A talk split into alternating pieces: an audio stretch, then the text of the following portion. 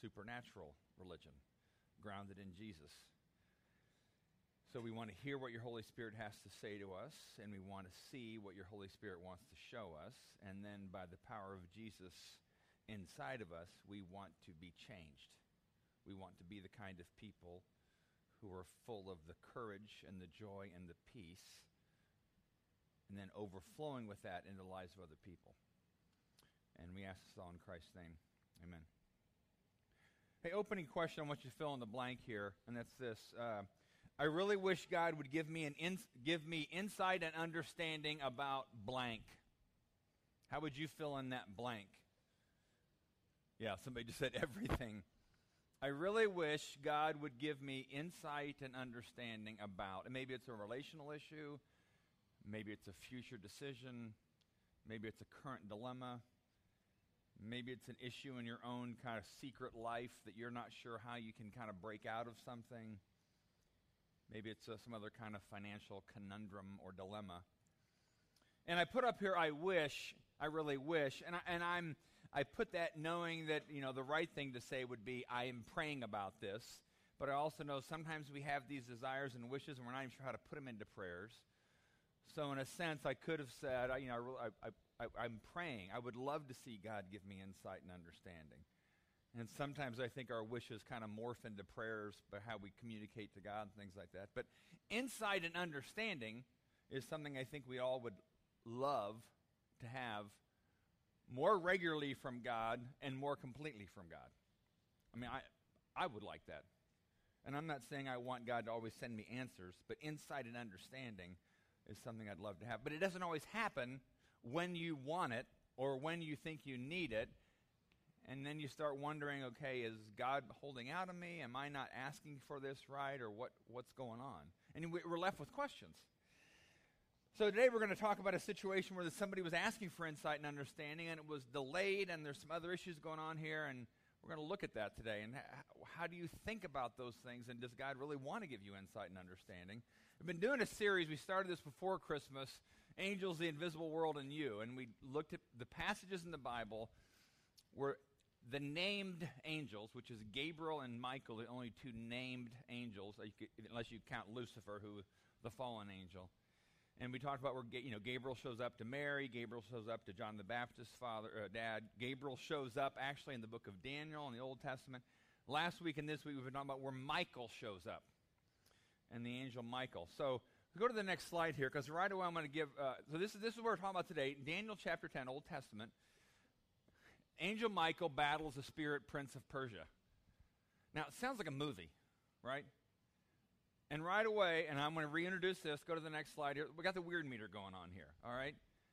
The weird meter, for those of you who aren't been around for a while, is when, when things start to get weird in the Bible, like Spirit Prince of Persia. I mean, it sounds like a superhero book. Like Invisible World. There's weird. So, in this particular passage, there are things going on that if you and I weren't Christians, we'd look at it and be like, really? Is that really what's going on? And it's the weird meter. It's when, when supernatural things start to kind of come to light in the Bible that force us, really do, they really force us to wrestle with do I believe there's a world that I don't see that's, that, the, that God is active in and there's angels and demons? And I'm not saying that in some kind of hocus pocus way. But not only do we believe that, but how do we then align our lives around that reality? Because I've said before, the invisible world is just as real as the visible. Then the follow up is, and then how do I align my life around that reality? How do I live life differently if I believe that's true? So, this particular passage, the weird meter, something, again, let's be honest about Christianity. Um, I believe it's all, I believe there's logic and truth behind it all but it does stretch us because we live in, the, we live in this world and we, we love the scientific method, and what we see and feel and hear is what we believe. So when it comes to passages in the Bible where there's supernatural healing or supernatural events, um, we really do need to stop and kind of take account of our own thinking and how we live life and see what, if this is true, how do I live differently? All right? So go to the next slide here. So this particular event takes place in Daniel chapter 10. This is an event, again, where an angel shows up. Daniel chapter 10, this would have been like 5, 600 BC. Daniel was a Jewish young man along with other Jewish people that when the, uh, the Persians sacked Jerusalem, which, you know, Jerusalem's back in Israel, they basically take into exile some of the best and brightest of Jewish young men and young, young women for that matter. And so Daniel is a prophet. He speaks for God. He, you know, but he shows up, all of a sudden he's back in Babylon. He, he's, he's a place he doesn't want to be. He's in a foreign land, a foreign culture. And um, he's always asking for insight and understanding. He doesn't understand why this is all happening to him. That may be a story of your life too. I don't understand why this is happening to me, God. So here, Daniel, probably the teenage years, was ripped out of his home, sent into a foreign country, foreign land, pagan land, anything but worshiping the God that he grew up worshiping. So Daniel's in Babylon around this area when this particular thing, uh, chapter takes place. There's some other times in the book of Daniel up to this point where Daniel had some visions. And a vision, sometimes a vision is simply something he was seeing in his head that was really r- very real to him. Um, the New Testament talks about dreams and visions. I believe people today can get dreams and visions, and they're not necessarily multicolor kind of things, that, but they may be a visual image you see that God puts in your head. So it's not, it's, let's not make it too hocus pocusy, but it's supernatural. All right? So in Daniel chapter 10, um, we'll, we'll just read the event here and we'll kind of go with it and kind of let the weird meter go. All right? So, Daniel chapter 10, this is Daniel writing this. He says this In the third year of Cyrus, king of Persia, a revelation was given to Daniel, who was called Belteshazzar. That was his Babylonian name. Its message was true, and it concerned a great war. The understanding of the message came to him in a vision. At that time, I, Daniel, mourned for three weeks. I ate no choice food, no meat or wine touched my lips, and I used no lotions at all until the three weeks were over. All right, before I finish, just keep in mind, Daniel did not want to be where he was. All of the Jewish people wanted to go back home, but they knew it may never happen. And they were trying to figure out why God allowed this to happen. Again, not, not, un, not unfamiliar with some of our own stories. Why did God allow this to happen? Why can't life be normal and what it's supposed to be? All right? On the 24th day of the first month, as I was standing on the bank of the great river, the Tigris, I looked up, and there before me was a man dressed in linen. Now, let's just kind of picture this in your mind a man dressed in linen with a belt of fine gold from Uphaz around his waist. His body was like topaz, his face like lightning, his eyes like flaming torches, his arms and legs like the gleam of burnished bronze, and his voice like the sound of a multitude. So, if we could actually picture that, I'm sure it's quite an amazing, awesome kind of thing that he saw. Some people, some people, Bible scholars think this may have been like Jesus showing up in a different form. We don't know, but it was obviously a supernatural thing, something from God, all right? I, Daniel, was the only one who saw the vision. Those who were with me did not see it, but such terror overwhelmed them that they fled and hid themselves. So I was left alone, gazing at this great vision. I had no strength left. My face turned deathly pale, and I was helpless. Then I heard him speaking, and I listened to him and I fell into a deep sleep, my face to the ground. Next one. Just then a hand touched me and lifted me, still trembling, to my hands and knees. And the man said to me, Daniel, you are very precious to God. That phrase, by the way, I think I've mentioned, is repeated a number of times in the book of Daniel. It's, it's really, uh, it's really neat that God is always telling Daniel, "You're very precious to God. You're very," and I think that's what God says to us. You're very precious. So listen carefully to what I have to say to you. Stand up, for I have been sent to you. When he said this to me, I stood up, still trembling. So this is an awesome kind of thing he's experiencing. Next line. Then he said, Don't be afraid, Daniel. Since the first day you began to pray for understanding. All right, remember I asked you earlier about praying for understanding and insight. He was praying for understanding. He was asking for insight about his current situation, the situation of his people, and what the future was going to look like. Since the first day you began to pray for understanding and to humble yourself before your God, your request has been heard in heaven, and I have come in answer to your prayer. Now, stop here for a second. So, this being is saying, I'm coming in answer to your prayer. So, you prayed, and now I'm part of God's response to that. Now, this next part is where the weird meter gets a little high. But for 21 days, the spirit prince of the kingdom of Persia blocked my way. Kind of sounds like a superhero movie or something, right? 21 days, The spirit prince of kingdom of Persia blocked my way. Then Michael, one of the archangels, angels, came to help me. And I left him there with the spirit prince of the kingdom of Persia. So it's like this cosmic fight. Right? I, I couldn't come in response to your prayer for three weeks because I was engaged in a cosmic fight. And then Michael came to help me to fight against the spirit prince of Persia. Now I'm here to explain what will happen to your people in the future, for this vision concerns the time yet to come. But let me just stick on this for a second. Um, we have two choices at this point, and you always have choices when you're reading the Bible. And I, you know, I'm not, I'm not saying they're both good choices. We can either believe what's being said is true to reality, or we can say, ah, there's something else. This is just kind of a weird kind of literary device, and there really is no invisible world kind of stuff like that happening. You could choose that. I don't think the Bible supports that choice. But it would be understandable to some degree as a rational being to say, I don't know. I just don't know. I mean, Spirit Prince of Persia? I mean, it's like, what's going on? And angels fighting and I pray, and somehow the answers to my prayers are blocked because there's a spirit prince of Persia fighting. I mean, there was what? what that? Sounds weird. I mean, this is a weird meter, probably as high as it can go. But it, either this is true about how reality works and how God designed reality and how the invisible world works and angels and demons, or it's just some kind of a weird kind of literary device or Daniel has been smoking something that he shouldn't have been smoking or something. We don't know. All right?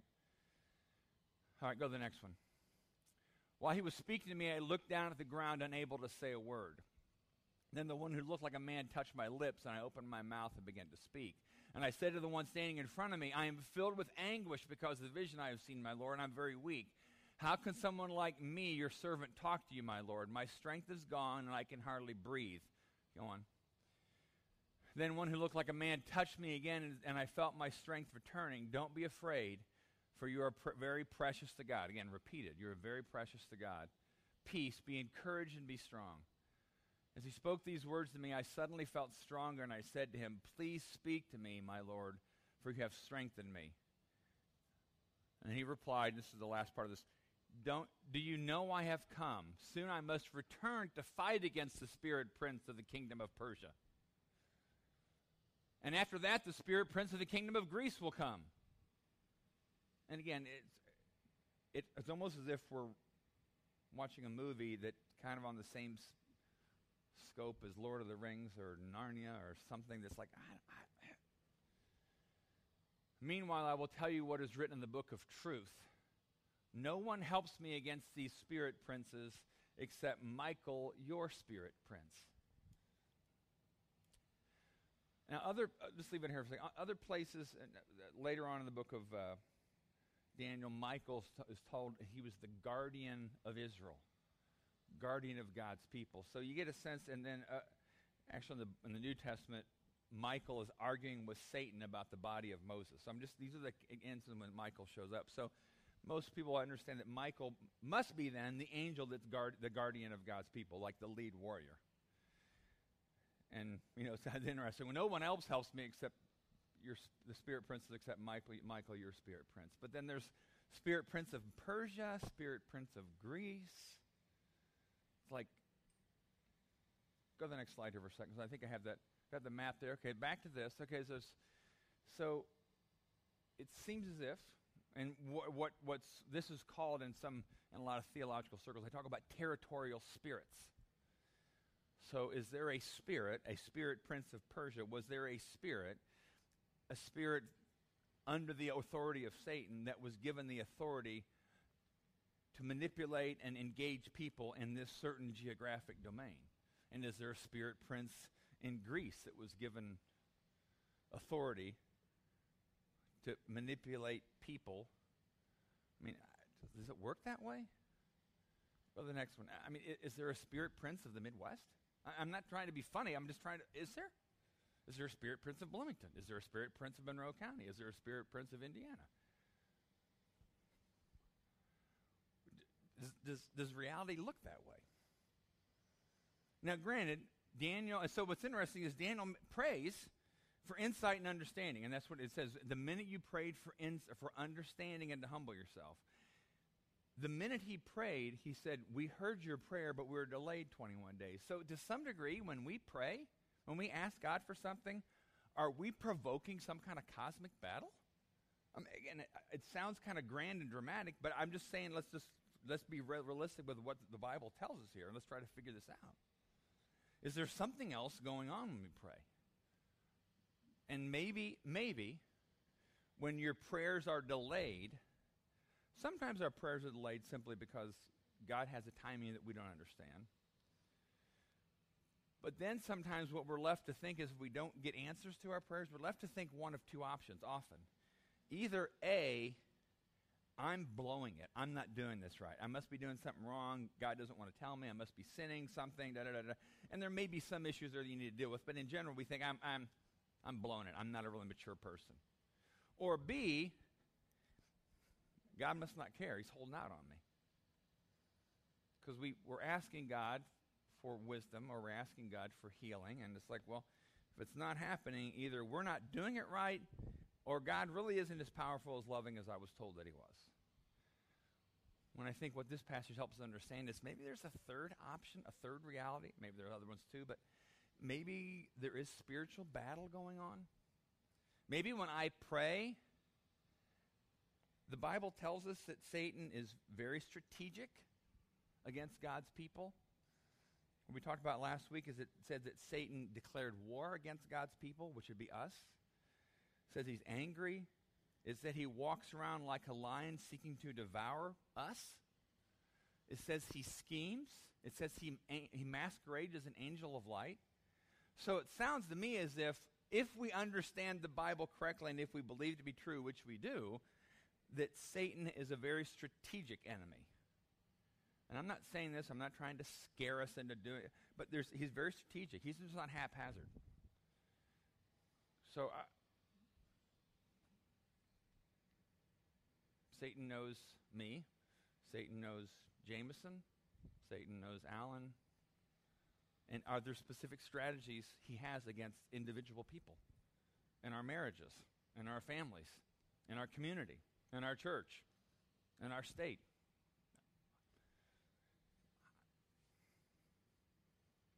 I'm, I'm not sure I even have a clear answer to that, other than the Bible seems to indicate that t- Satan is quite strategic, there's other passages I won't get into where Satan seems organized. And even in the book of Revelation, it talks about a town called Pergamum and where Satan has his throne. So it seemed like in that particular time, the Apostle John, who penned out Revelation, Pergamum must have been like a, a, a place of evil.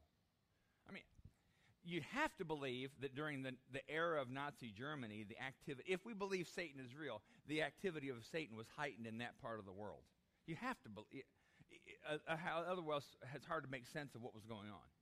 Or in certain parts where there's mass genocide or mass evil happening, we have to believe that there's some kind of activity of the evil one that is heightened or they have more authority in that area. Authority to manipulate people, manipulate leaders, and so when Daniel prays, it seems like he invokes this, in, provokes this battle over the lives of the people in the area of Persia, and even over, especially over the lives of God's people who desperately wanted to get back home. So, you know, so I'll just, the, the one statement I'll make, and I think I might just stick on this slide a lot things are not what they seem in your life.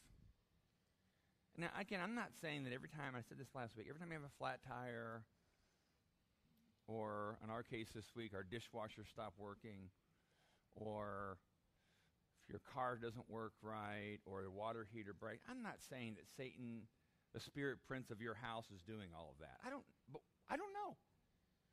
Or, but let's, it seems like more when you look at communities or regions of the world or even regions of the country. Are there ways in which Satan is more active? Are there ways in which Satan may have more sway? And if we pray more, does that mean it's almost like is there this battle, and the more we pray, the more it pushes Satan back on the football field? One of my favorite Christmas movies, actually, the best one ever, is Elf, right? And there's a part of Elf, and I thought about this when I was thinking about this this week. There's a part of Elf where Santa's sleigh just won't take off the ground. And do you remember why? Why, why? why wouldn't his sleigh take off the ground? There wasn't enough Christmas spirit. Because the Christmas spirit had just, everybody had kind of disengaged from the Christmas spirit. So then people start singing Christmas carols. And even people who weren't, who are like almost Ebenezer Scrooge, just start singing. And the more they sing, the, what's it called? The clausometer? Clausometer gets higher and higher and higher. And all of a sudden, the Santa sleigh can get off the ground because they're getting chased by the Central Park Rangers. And but the more you sing, the more, the more, the more, then the more power comes to the sleigh and it takes off and goes. And I, I so does that mean the more we pray, the more evil forces are held at bay? And I think we'd say, well, yeah, we know that. We believe that's true. But does that mean we keep track? I mean, uh, it, it, seems to be the response is, well, yeah, we need to pray. I don't know if you've read, there was a book out years ago called This Present Darkness. Frank Peretti was an author. And he seemed to have this understanding that the more God people prayed, the more the angels won. And uh, it just, it's, we don't know exactly if that's how it works, but it's kind of an intriguing idea.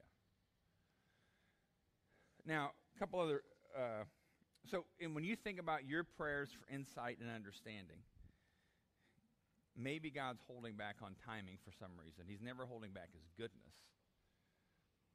But there may, have, there may be another reason why things aren't happening the way you thought they should. Because maybe there is, maybe there is opposition. Well, not maybe. There is opposition. Maybe it's the opposition that's holding something back in your life. So the, the question then is okay, if that's true, then what's our response? How do we live life differently? Now you'll notice that, that Daniel doesn't, he just prays. He doesn't say, I bind you, spirit prince of Persia. He had no idea what was going on. And sometimes people respond to this as well. We're going to pray and we're going to bind the spirit that oversees Bloomington. We're going to bind. Well, there's no evidence of the scripture we're supposed to do that. Because even, even if the angels were battling the spirit princes and it seemed like it was very contested, our job is, our job is simply to ask God what we ask God for, be alert for the, the, the strategies of Satan, but the battle is God's to fight, not ours. So when people say we need to bind the spirit of adultery, bind the spirit of pornography, bind the spirit of abortion, or whatever, I think those are well intentioned prayers, but that's not a biblical approach to this. So I, I, then the question again is okay, so why do I, how do I think differently about this? Well, I'll go to this next one here. We'll go to this next slide. So pray for understanding and don't give up. Maybe there's something that you're wanting understanding for, and you're just thinking, well, I'm not getting it. God's not giving me insight on this. Not, God's not giving me any next steps on this. So I'm going to quit. And to some degree, it's understandable because you're like, I've been praying for this for years and it hasn't happened. Or you may be praying for somebody's healing and it's not happening obviously, when we pray for healing, it doesn't happen 100% of the time. And it's not because God can't or doesn't want to, and it's not because your prayers are inadequate. It's because we live in a fallen world that still, still is a world at war. But that doesn't mean we give up. So if you're praying for understanding about something or praying for insight, keep praying. Daniel had no idea what was going on, but he kept praying. He fasted. He was trying to figure out, God, what do you want me to do? Our job is to be per, have perseverance and to some degree almost an aggression in prayer. Not we're, we're not shaking our fists at God saying you need to do this, and neither are we trying to fight Satan. Because if the angels are engaged in incredible battle, we don't we don't fight Satan directly in that sense. But the scripture does say, be on guard against the evil one. He's going to be a schemer. Be ready and don't be ignorant. So I'd say the, for those issues in your life where you feel like ah, God's not pulling through, it's not. Don't don't pin the disappointment on God as he does, he's not doing what he's supposed to do. Don't necessarily it on the fact that you must be praying wrong. There may be something else going on. And your job simply is to keep praying with perseverance, asking God for insight. Be aware of the way that Satan might plant thoughts in you that are discouraging, deceitful, disheartening, because Satan can do those things. So that's our job. Our job is to continue to be people who pray. We don't need to pray against certain spirits. We simply pray that God's will be done through us and whatever He asks us to engage in whatever way we do that. But our job is not to kind of with bravado all of a sudden start declaring all these spirits bound. Because we, we do believe the Bible teaches there are spirits in the world that are set on our destruction. We talked about that from Revelation 12 last week.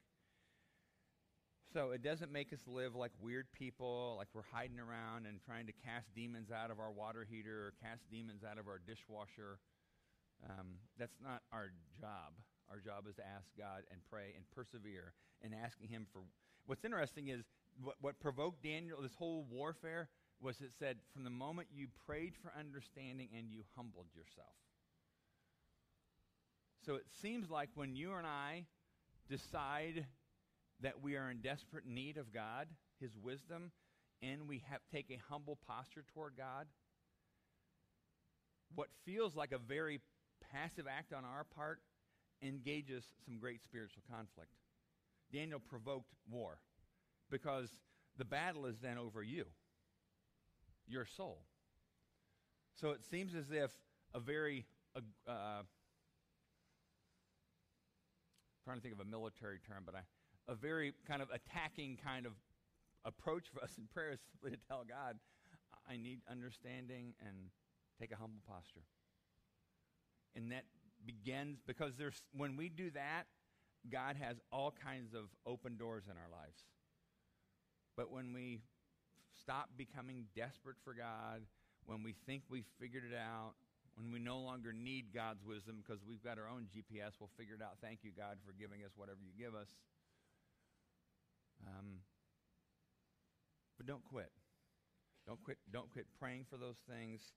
Don't be disheartened. Um, God hears them. You don't know there's a battle going on. I just think when he says to Daniel, it's 21 days we've been trying to get to you. Um, don't quit. Last thing. Two last things. God fights for you. What we, if anything, what we learned from Michael, Daniel doesn't invoke an angel. He doesn't say, "Oh, angels, go fight the demons." He invokes God. God then initiates battle. And what we learned, if anything, from Michael and even in Gabriel and other, he shows up, is that God is intent on fighting for us. And him fighting for us means he wants us to have understanding. He wants us to have insight. He wants us to be open to the ways he wants to work in life. He wants us to be people of forgiveness, of mercy, of strength, of compassion, of courage. He wants that of us. And he, he wants that so much, he will fight for you to have that as long as you keep yourself open to that. And this last passage we'll close with I did this last week too. 1 John 3 8. John tells us the reason the Son of God appeared was to destroy the works of the devil.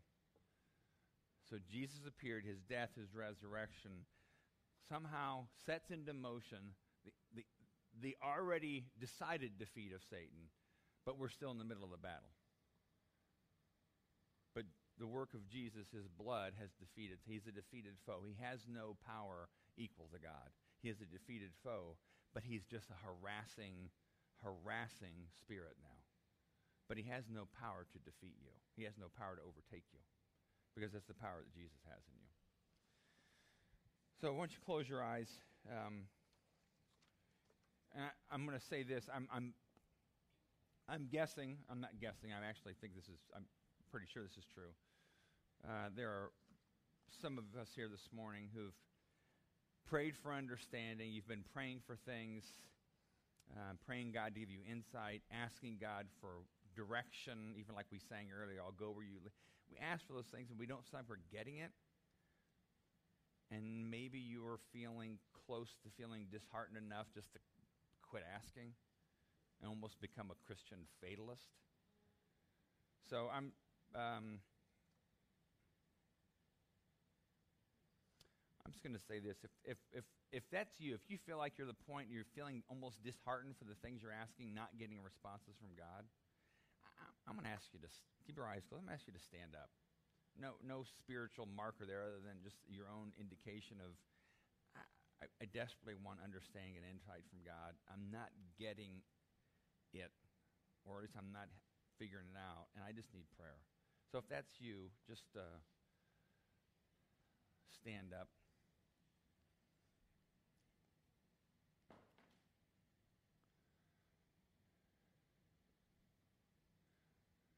God, for those who are standing and even those who are sitting who will face these situations or if they already haven't, God, I, um, like, like you, what, like your angel said to Daniel, these people are very precious to you, God.